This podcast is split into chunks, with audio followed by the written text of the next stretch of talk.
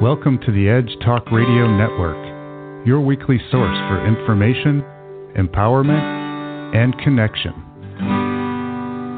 The Edge magazine and its advertisers bring you inspired interviews and conversation on learning and healing, on our sacred journey, and on topics that expand beyond time and space. Now, welcome today's host. Welcome to the July third, twenty eighteen edition of Learning Well on Edge Blog Talk Radio. Learning Well is sponsored by the Integrative Health Education Center at Normandale Community College in Minneapolis, Minnesota. I'm your host, Elise Marquam Jahns, and I'd like to take this opportunity to wish you and your loved ones a very happy and healthy fourth of July holiday. We hope our monthly conversations on this program will add to your health and wellness by providing interesting and practical information for you and your family and friends as you pursue your health and wellness journey in the coming months. Tonight's guests, Nancy O'Brien and Linda Saggau, are co-founders of Experience Happiness. Through their organization, they help people and organizations thrive through happiness. They offer the happiness practice to empower leaders to proactively cultivate individual and organizational happiness while measuring return on happiness at the individual, team, and organizational levels.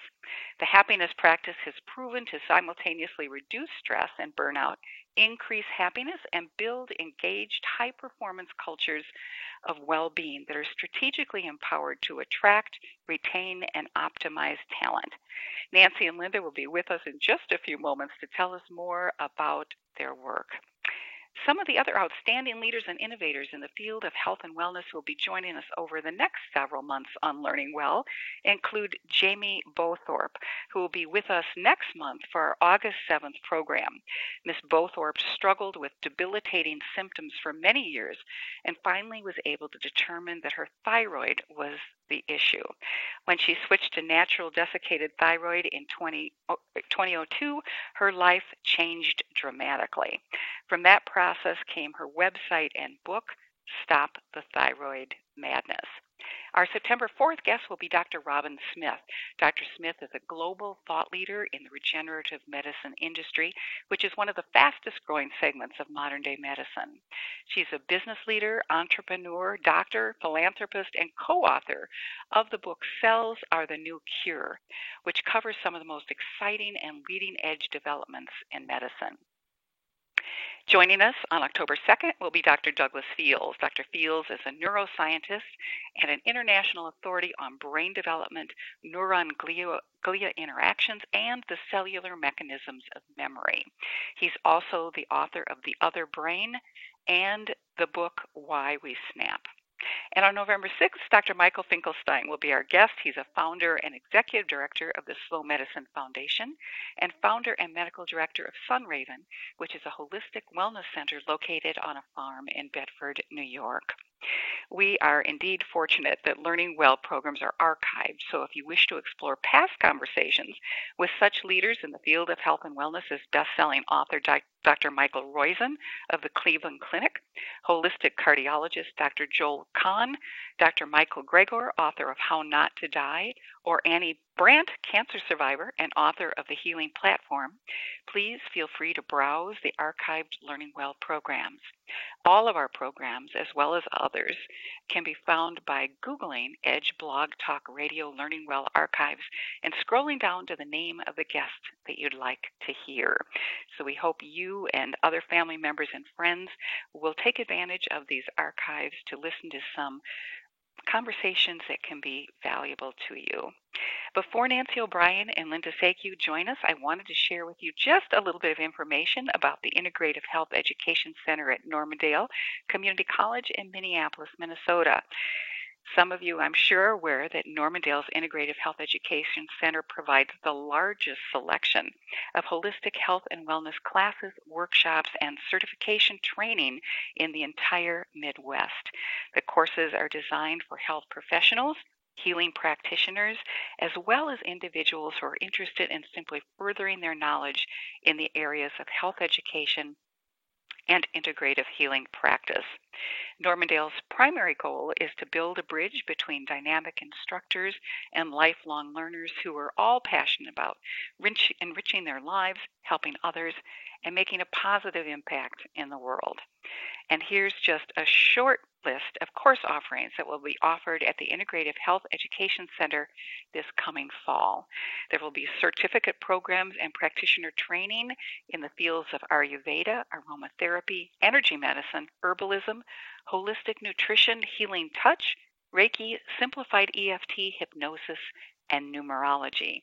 And in addition to these certificate programs and practitioner training programs, there are also a wide variety of body, mind, and movement classes, including yoga, mindfulness, sleep, Feldenkrais, uh, Tai Chi, Spring Forest Qigong, among others.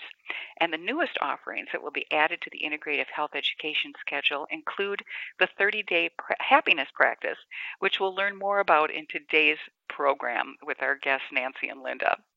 For the convenience of those who wish to explore these classes, they are offered all year round during the days, many weekends, and most evenings to accommodate busy schedules. So if you'd like more information or to register for any upcoming classes, you can reach the Integrative Health Education Center at Normandale by calling nine five two, three five eight, eight three four three, or you can simply go online to normandale.edu forward slash CE forward slash classes and browse the course catalog. We're delighted to have as our guests tonight Nancy O'Brien and Linda Saggau, co-founders of Experience Happiness. Nancy is passionate about researching, developing, and sharing innovative tools to enhance and measure well-being. Prior to creating the happiness practice, Nancy spent years on the leading edge of massive innovation and change while serving on the I B M Change Team to transition the global business from manufacturing to services. She's also shared her deep experience, design, and management expertise with many clients by helping them develop and implement important strategies. Linda brings powerful strategic and creative expertise to the business of cultivating happiness.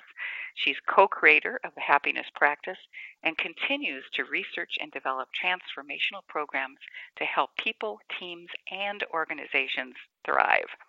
A noted writer, speaker, and entrepreneur, Linda has a wealth of experience with such companies as Chase, J P Morgan, Cargill, Best Buy, three M, Ecolab, and other Fortune five hundred organizations where she consulted on business strategy, branding, customer experience, cross-enterprise collaboration, as well as many other strategies. Nancy and Linda, it's a pleasure having you with us tonight. Welcome to Learning Well. It's our pleasure, Elise. Thank you for having us. Thank you, Elise. You're, you're welcome. And you two are co-founders of Experience Happiness and the Happiness Practice. And I think I'm curious, and I think our listeners would be curious to know, how did the happiness, excuse me, how did hap- Experience Happiness and the Happiness Practice actually come to be? Well, thank you for um, asking us that question, because it is it is interesting. Um, you know, Linda and I are not unlike any other kind of innovator and entrepreneur. We build a solution for ourselves. Um, when we met, we were actually um, working at competing consulting organizations, and a gentleman who we were um, we were pursuing business at an organization here in Minneapolis, and the gentleman met Linda, and then he met me, and he said, "I'm not going to talk to either one of you until you guys meet. You're meant to do something wonderful together."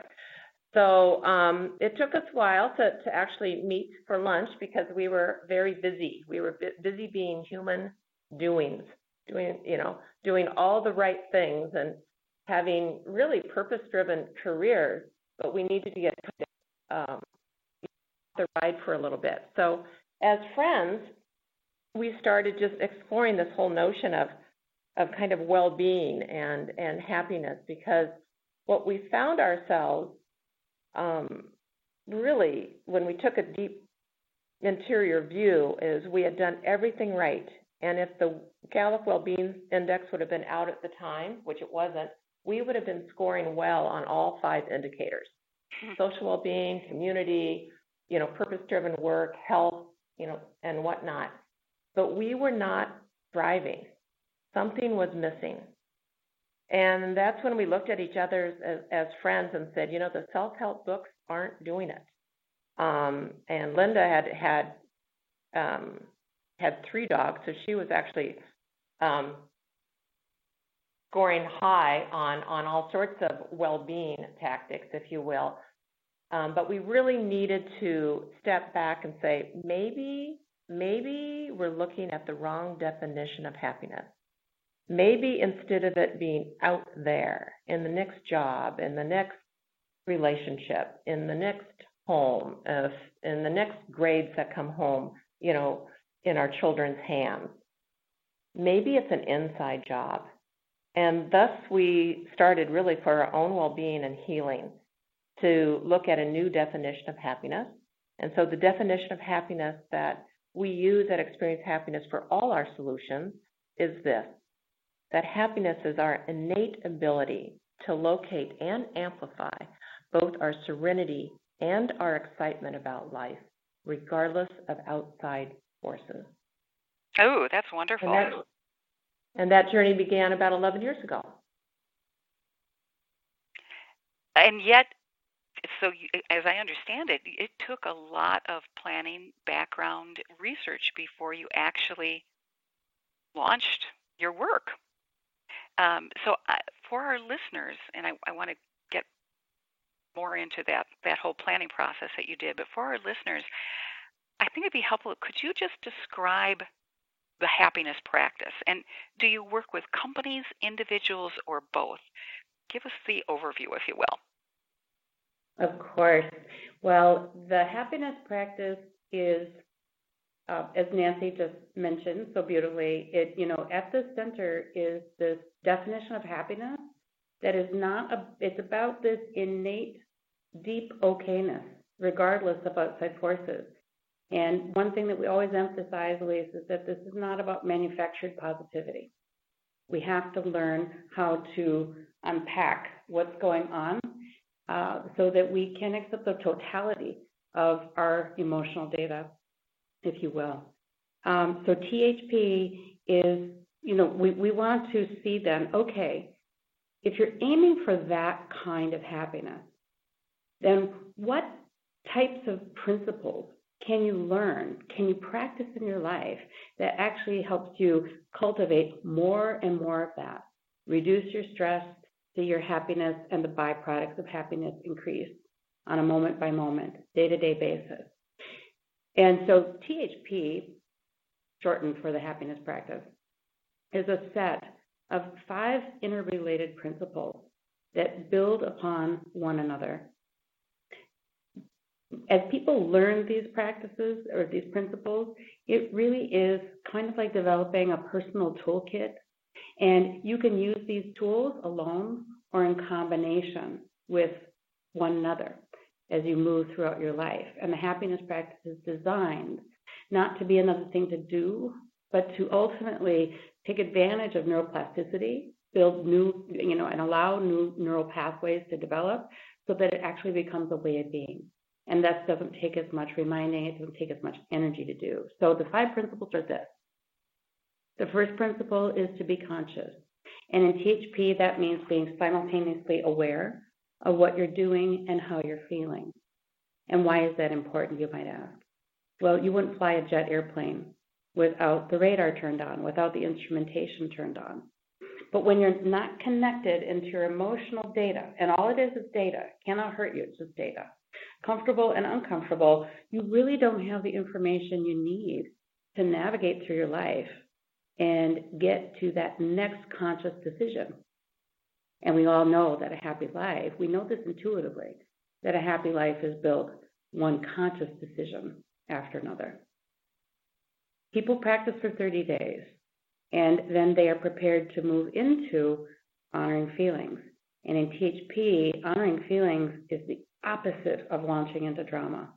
It's about expanding the emotional lexicon past good, fine, busy, um, all those words that we throw around so often, and really delving into what's going on at an emotional level and using that data to inform requests of self and others. Because if we have a feeling or, or an emotional state that is hanging around with us for a long time and is pretty persistent, we probably have a request. So it takes some time to identify requests that can be clean, forwarding, compassionate. And if you can get to your clean, forwarding, compassionate request, you're probably ready to communicate it. And oftentimes people in practice find out that, you know, their feelings are really their data, and that ninety-five percent of the time, uh, they're the ones who need to know how they feel. Not everybody needs to know that data. It's yours to work with. Another thirty days of practice. Then people are ready to move into this wonderful principle of releasing control to be empowered. Particularly in Western civilization, so many of us grew up with the messaging that the more control we have, the more valid we are as human beings. And the reality is that control is an illusion. We can't control our outside forces. We can't control the behaviors um, and the decisions of other human beings. And when we buy into that illusion, we become what we call happiness hostages, with our well-being really contingent upon what's outside of us. And when we can let go of really what's not ours, we take back that energy, we take that back that power, and we're able to care for and tend to ourselves. Because as Nancy will always say, me, myself, and I, I'm a full-time job. Uh, this is when we see people when we see people in their data right there. If they've been fatigued, for example, this is where we see their fatigue levels go down and their energy levels go up, because they're taking back that energy, they're reclaiming it. And that's how letting go empowers us. Another thirty days of practice, then they move into principle four, which is co-create what works now. This is about really learning some practices and some steps to release this notion of right and wrong, to drop judgment at the door, and to learn how to co-create with others, to really allow them to go first and hear their perception. Hey, what's working? What's not working? To do some appreciative inquiry. And ultimately, once everybody's put their thoughts and feelings into the table, into the middle, then really dealing with the question, okay, what works now? Because what worked ten months ago, ten years ago, may not be the thing that works today. And we find that this really opens up new possibilities, new pathways for relationships, new uh, innovations for teams and organizations. Another thirty days of practice, they are ready then to move into the fifth and final principle, which is to learn life lessons. And in T H P, a life lesson is just a belief that you hold about yourself or the world, others, that just no longer serves you. It may have served you before, but it doesn't belong in your happiness garden anymore. It's just casting a shadow on the joy you want to cultivate. So the opportunity is to kind of do that inventory of the personal belief system, pull the belief like a weed, and plant a new one in its place very deliberately, and then to act, to feel, to behave from that new belief. So like a seed, it can begin to germinate. So those principles work together. People learn them, and they, they can be learned individually, right? They can be learned in group. They can be learned in organizations. Um, you know, we teach this a whole variety of ways because this is a human thing. Even if you're learning it at work, it was, it's still a human thing. And then all of that is powered by our measurement system, which is called return on happiness. And we're always looking at um, the reduction of signs and symptoms of stress and burnout, which are physical, they're emotional, they're behavioral, and also increases in happiness and its byproducts. For example, happy people are just naturally more resilient. They're naturally more innovative. They're naturally more sustainable. So we're looking at those measures and helping people understand individually and collectively how this transformation is taking hold in their lives and how it's changing their outcome. As you were talking, I couldn't help but think, oh my gosh, I wish this were available not only to corporations, but just to a wide variety of in social service agencies, et cetera. Um, I'm just curious, um, tell me a little bit more about the research that you did, because I also couldn't help but think as you spoke about, aren't some people just genetically predisposed to be happier than others? What did you find in your research, and, and how do you deal with those kinds of differences in people? Yeah, so thank you, Elise, for asking that question. You know, as we were doing our research, and, you know, we too found that the the studies that that demonstrated that there's a, there's a percent of people who are kind of naturally um, predisposed to being more happy than others, and then our genes play a, a factor, but and so do our circumstances. But the, the research that was really the, the tipping point for us was the two thousand thirteen World Happiness Report that is sponsored by the United Nations. Um, in two thousand eleven, the first happiness, World Happiness Report came out, and it comes out every two years. But in two thousand thirteen, I, I really, I still, I'm, I'm just amazed at how these co-authors did this. But they looked at fifteen hundred happiness and subjective well-being studies that were um, conducted around the world, and they consolidated those findings. Um, the whole report is about three hundred and, you know, thirty some pages long, but on pages fifty-eight and fifty-nine, they summarize the impact of happiness. And, you know, it was it was just so phenomenal, because they actually had studies that say, if you're happy physically, you'll have less inflammation, and inflammation is really the seed of very uh, number of diseases. Happy people um, actually earn more money. Happy people actually behave better at home and at work. Happy people have the ability to be more innovative and, and resilient to change, as Linda was saying. So it was really helpful to be able to have um, that work um, really at the beginning of our work. And what we um, set out to do was to take the mystery out of creating this authentic inside-out happiness. Um, so with that, we said, well, if happiness is this ability to locate and cultivate serenity and excitement, how would we go about doing that? So Linda just walked you through the five principles. So we first developed those five principles, and with each principle, we actually take the mystery out of doing that. So for each principle, such as be conscious, there's three steps to practicing being conscious. We do the same thing with principle number two, honor feelings. There's three steps on, on how to honor feelings in ways that are forwarding and compassionate to ourselves and others. And, you know, first and foremost, we ourselves engaged in the practice, and our friends started saying, hey, what's going on? Because you guys just like seem better, right? And um, they said, you know, we'd like we'd like to, you know, do what you're doing. So that started the journey of bringing the happiness practice into yoga studios and church basements and a few hockey rinks, uh, you know, along the way, because that's what you're in Minnesota after all. Minnesota. Exactly. Right. Um, and and lo and behold, um, other people found that the happiness practice, you know, helped them as well. And one of our our friends who learned T H P in the yoga studio came to us one day and said, you know, this happiness practice saved my marriage, and it also made me a better leader. And I think everyone on my team would benefit from the happiness practice. Will you bring it into our organization? So, um, of course, we said yes. And um, that's when we really started to amplify our return on happiness measurement system, because Linda and I are very committed to measuring what matters to the organization.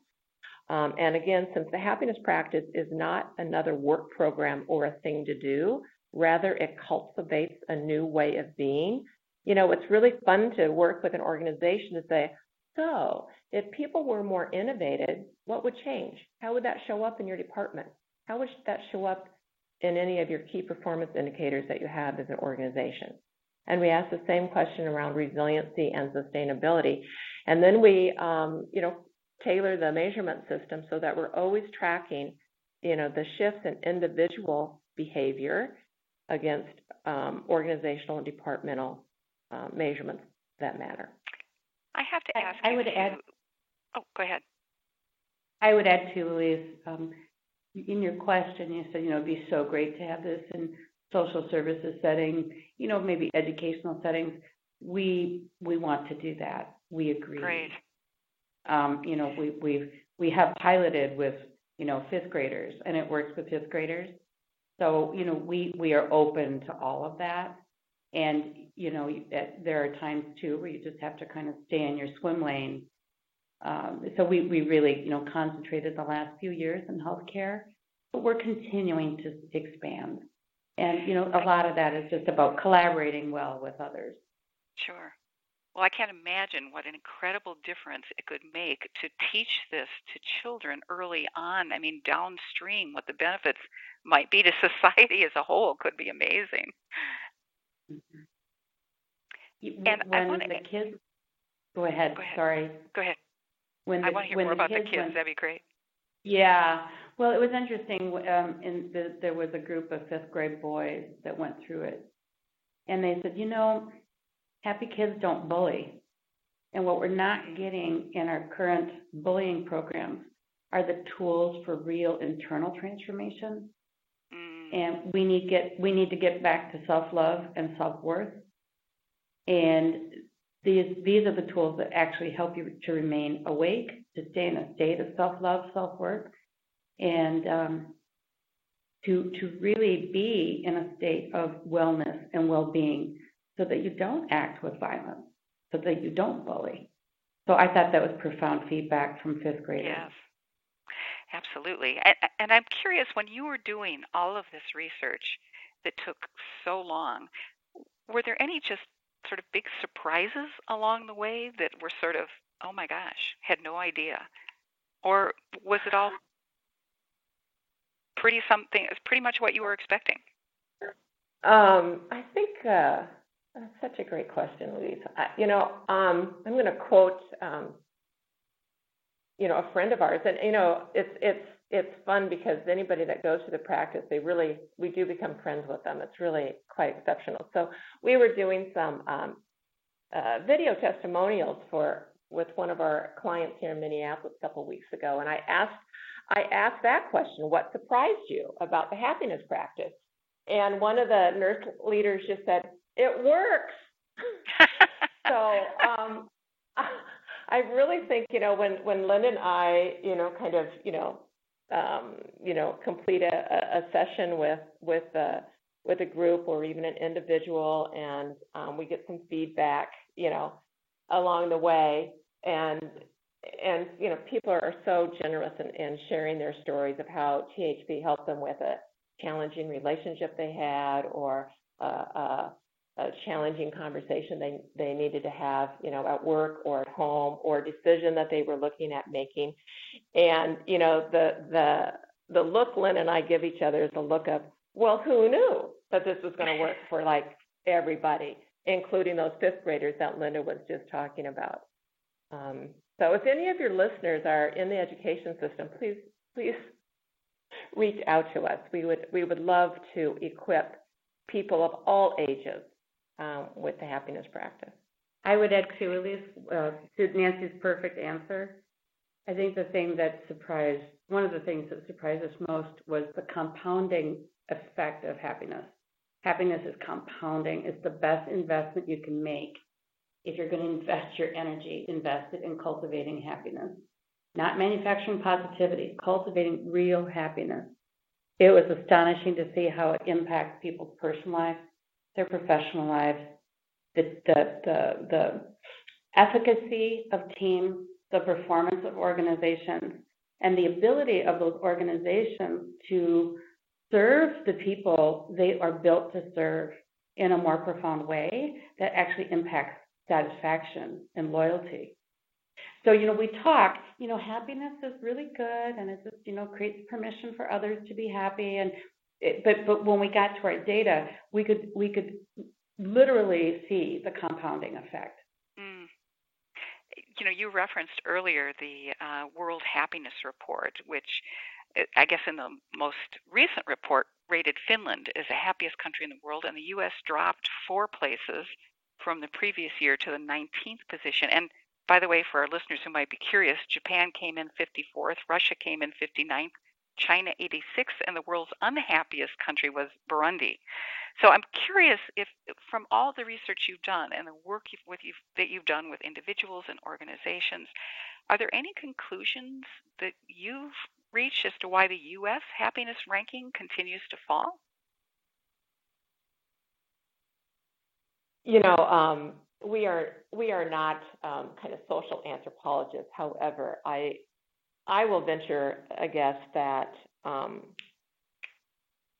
you know, the circumstances of which we are living in in the U S are very stressful, and um, it might be interesting to share with your listeners now that when we introduce people to T H P, one of the first things we do is really ask them to try on this definition of happiness, that, you know, it's our innate ability to locate our serenity and excitement, regardless of outside circumstances.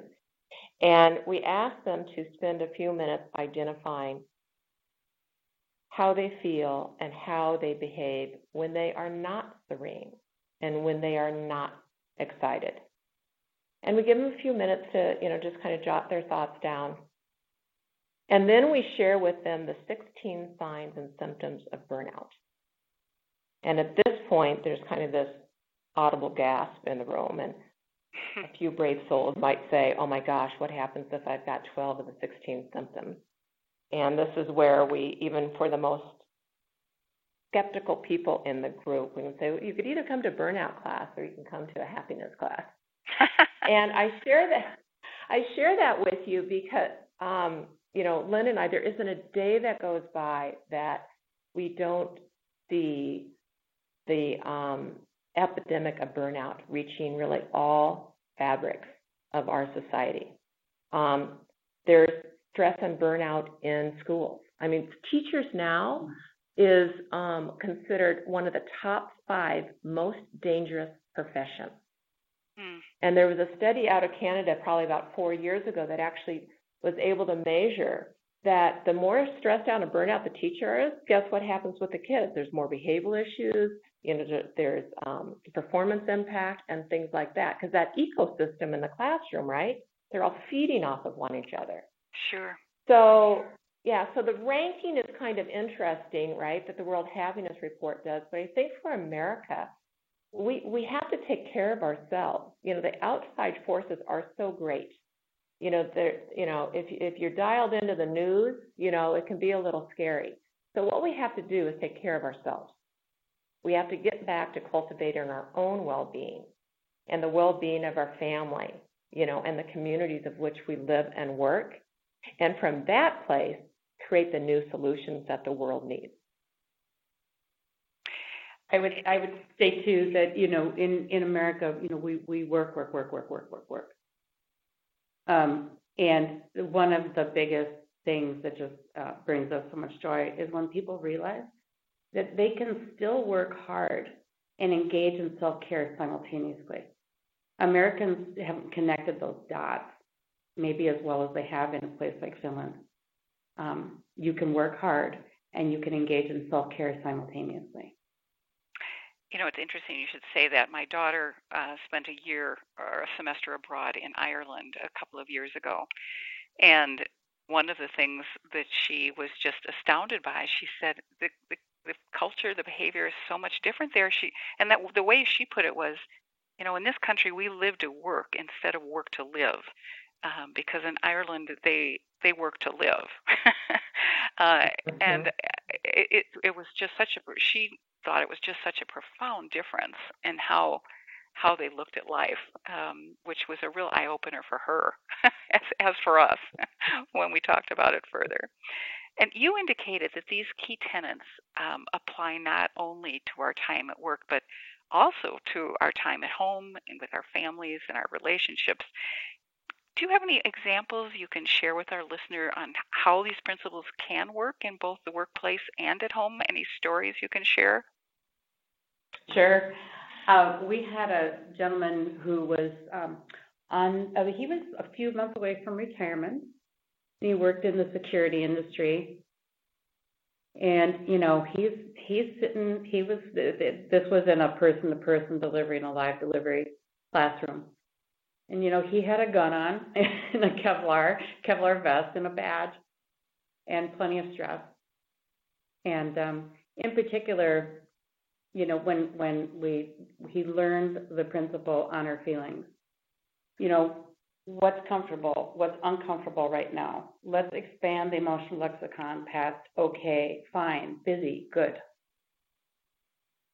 He came up to us one day and he said, you know, I am so excited about spending more time with my wife and actually being in retirement. And we said, well, you know, tell us more about that. And he said, well, he said, we have been fine and busy for twenty-three years. And he said, now that we both have this permission to honor our feelings and to expand our emotional lexicon, we identified, we kind of co-identified that we were a little bored, we wanted to have more fun, we needed more adventure. And um, we moved past fine and busy, and we actually started to co-create together then. You know, what, what do we want to do together? And he said, we're having so much more fun because we're actually connecting on an emotional level. We're really we're really delving into that data and understanding what each other's needs are. And, you know, this is just the burliest guy you could ever imagine. And it was so exciting to see him be so excited about the prospect of retiring with his wonderful wife, because this whole expansion of honoring feelings was opening, throwing open new doors that they could step through together. It was really unzipping a whole new, a whole new life adventure. Or, you, you know, know we've had, go ahead, please. Go ahead. Um, or we've had, um, We've had, you know, people say, I really sat down with my um, adult son and really owned my requests. And I communicated them, not out of control, I communicated them in a clean, forwarding, and compassionate way, and paired it with how I was really feeling. And in an hour, what had been a really challenging relationship for the last five years, it just completely transformed. And I was modeling the behavior that I want my son to embrace, to be a healthy adult. And then, you know, you, so you develop those habits at home. You know, you're you're awake, you're connecting to yourself, you're building a better relationship with self so you can have a better relationship with others. Well, then when you bring that person to work, even if there is stress, there are messed up processes, you know, whatever it may be. Uh, you transform how you show up, and people transform. They respond differently to you. So it just, it's it's compounding. It just gets better and better and better. It's interesting that you gave the example of the gentleman who was um, close to retirement, because living in the area I live in, Tucson, obviously, I run into a lot of people who are recently retired. I'm fairly recently retired. And one of the intriguing things that I've, we've had conversations with other people who have said, you know, that first year after retirement is really tough. It's a tough transition period for an awful lot of people because their identity is so wrapped up in their work that they did for so many years. So I would think that would be another great cohort for you to be working with, this, helping people the year before they retire to make that transition, because it, it it can be a tough one for an awful lot of people. Yeah, we um we uh, look forward to partnering with A A R P, you know, in the future. Yes, absolutely. Or at least some articles in the magazine or something. Mm-hmm. Mm-hmm. I, You know, going well, back and to you, you bring up an interesting point, Elise, because the, you know the practice, the practice helps us switch from being a human doing, becoming a human being, and really looking at all aspects of our life experience in this kind of new state of curiosity about, well, you know, now that I understand that life isn't happening to me, but it's happening for me, you know, what are the possibilities? Sure. You know, what are my options? You know, what can I explore now about myself and others? And I'm curious about your work with corporations, because I my assumption would be that if there's a toxic environment in a corporate setting, that it often stems from the leadership at the top. So I'm curious, can you work effectively with a company if you don't first get the buy-in from the president and senior management of a company? How does that work for you? You know, we're so fortunate because the organizations that we work with, the number one thing that they value is the they, they understand strategically that their employees cannot give what they do, do not have, and they value well-being. Well-being is a priority.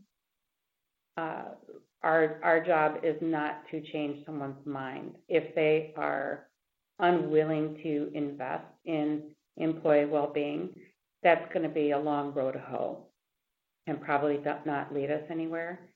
But, you know, one of our heroes is um, Sir Richard Branson. You know, he'll just say happiness is the ultimate competitive advantage. And if you have a happy company, you um, there's actually a direct quote. I just used it the other day. Um, if you have a happy company, then you are, you know, you are unstoppable. And it is it is the ultimate competitive advantage to have a happy, healthy workforce, because they will not turn over. Uh, they will attract like-minded, like-hearted top talent, and they will be delivering experience to, to those they're, they're meant to deliver experience to, those they're meant to serve in a really um, memorable, extraordinary way. So I remember. We, go ahead. Go ahead, please. Uh, we, we do. We do. Um, we do tend to um, work with leaders to really. They, they if they get those concepts, great. But we really work with them in the initial stages to help those concepts solidify. And one of the ways we do that is by helping them understand what what are you counting now, what are you measuring now, and how is that going to improve as a result of bringing this practice into the organization. And then they're always delighted and surprised to see things like, oh, incident reports decrease, decrease, or productivity increase. Whatever they're counting is actually impacted by happiness. Engagement, for example. Oh, well, we got to increase engagement. Well, you know, if you want to increase engagement, then happiness is the ultimate strategy.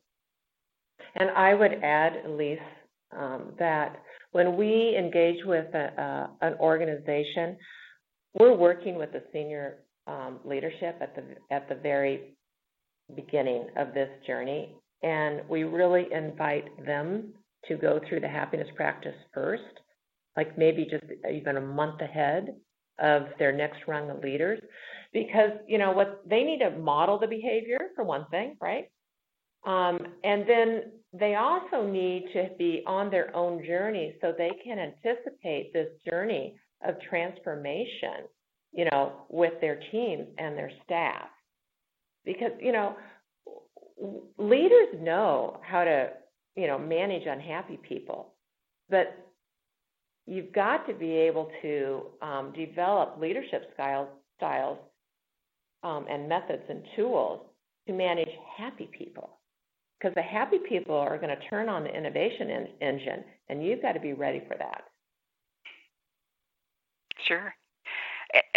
You referenced early on when you were talking about the tenets of the program, sort of a, a timeline for each of the tenets. But could you go a little bit more into how long it takes to unfold this process within a company, and what's the minimum amount of time needed? What's the optimum amount of time needed? Just sort of a, a sense of the timeline for, for your processes. Thank you for that question. You know, the good news is that in totality, H P only takes five hundred minutes to learn. It's not a hard thing to learn. Um, the important thing is that people take up practice and that there's enough nudges to, to, to help them do that and to remind them to do that and give them tips so they do that successfully.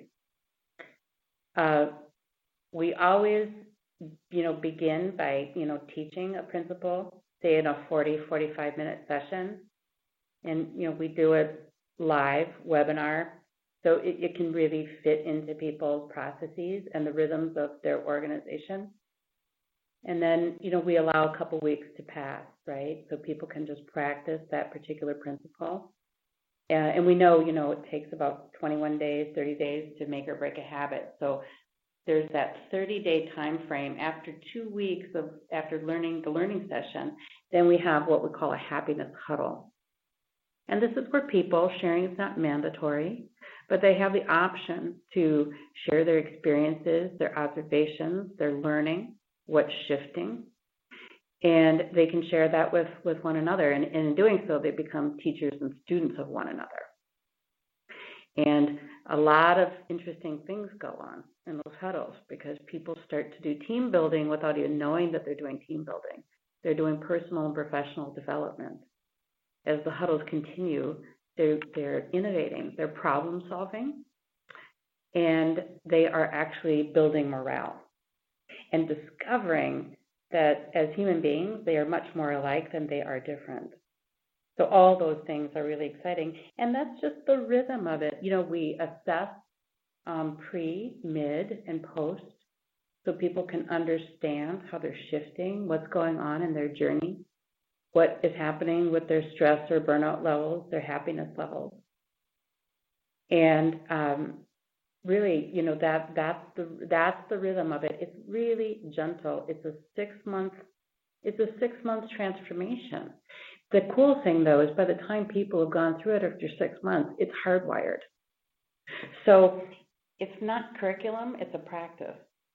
And at the at the end of six months, they got it. And now they have it for the rest of their life, and it's sustainable. We and had a woman recent. We had a woman recently, uh, about a year and a half post practice. She sent us an email out of the blue, and she said, "Considering everything that's going on in my life right now, I shouldn't be doing this well." And I realized that I really am doing well. And, and she said, I recollected back on it, and I thought, oh, it's all about this practice. It's all about this T H P that I learned, and it's hardwired. It's like upgrading your, your operating system from DOS into, you know, High Sierra. If you if you switch from an old P C into a, a high-powered Mac, you're going to have a completely different experience. You run differently. And is this all done online, or is there personal interaction as well? How how do the different modalities play out? You know, we work with the organization to um, integrate T H P into the fabric of their organization in a way that works for them. Um, for organizations that have a highly distributed workforce, um, we are doing mostly online webinars, you know, to equip people with the practice that might live in different time zones and different cities and don't have a chance to convene. If an organization has an opportunity to convene their people and, and want to do that, you know, with T H P, we do that as well. So it's really about, you know, working with the organization and understanding what works best for them. We also do one-on-one coaching of, of the practice. And, you know, after people go through the six-week practice, we are still with them.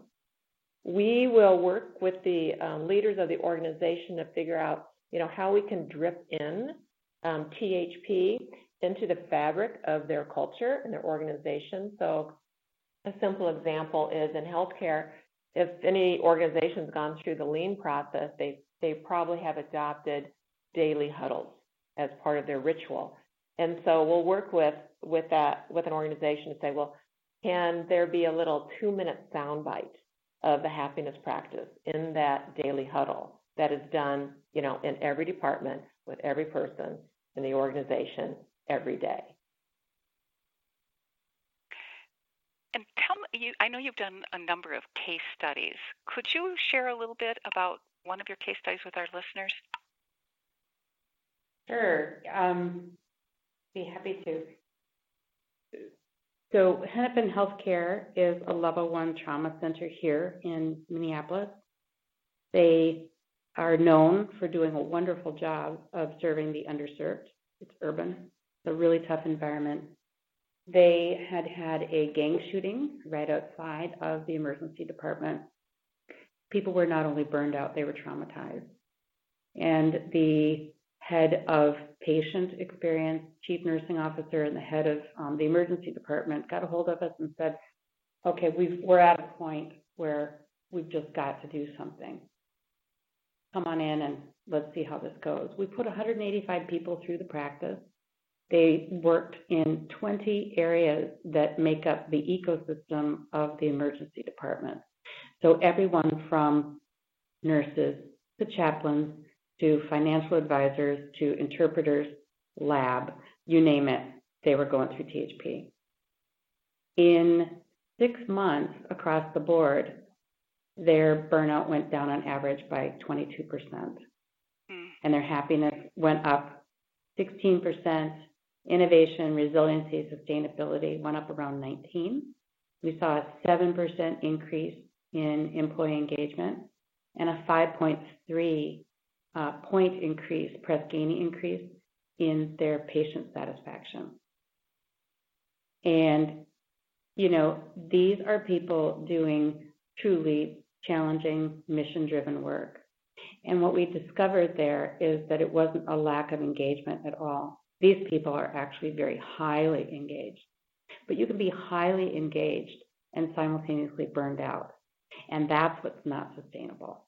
You know, th- there is no lack of caring down at Hennepin Healthcare, that's for sure. Mm-hmm. And they were at this time also in the emergency department operating a full twenty-two nurses short. Wow. So they've been they've been able to maintain their their patient satisfaction increase. And, you know, being in that environment, we also had the opportunity to work with uh, Doctor Mark Linzer, who is a world-renowned expert on burnout. He really helped us to understand burnout.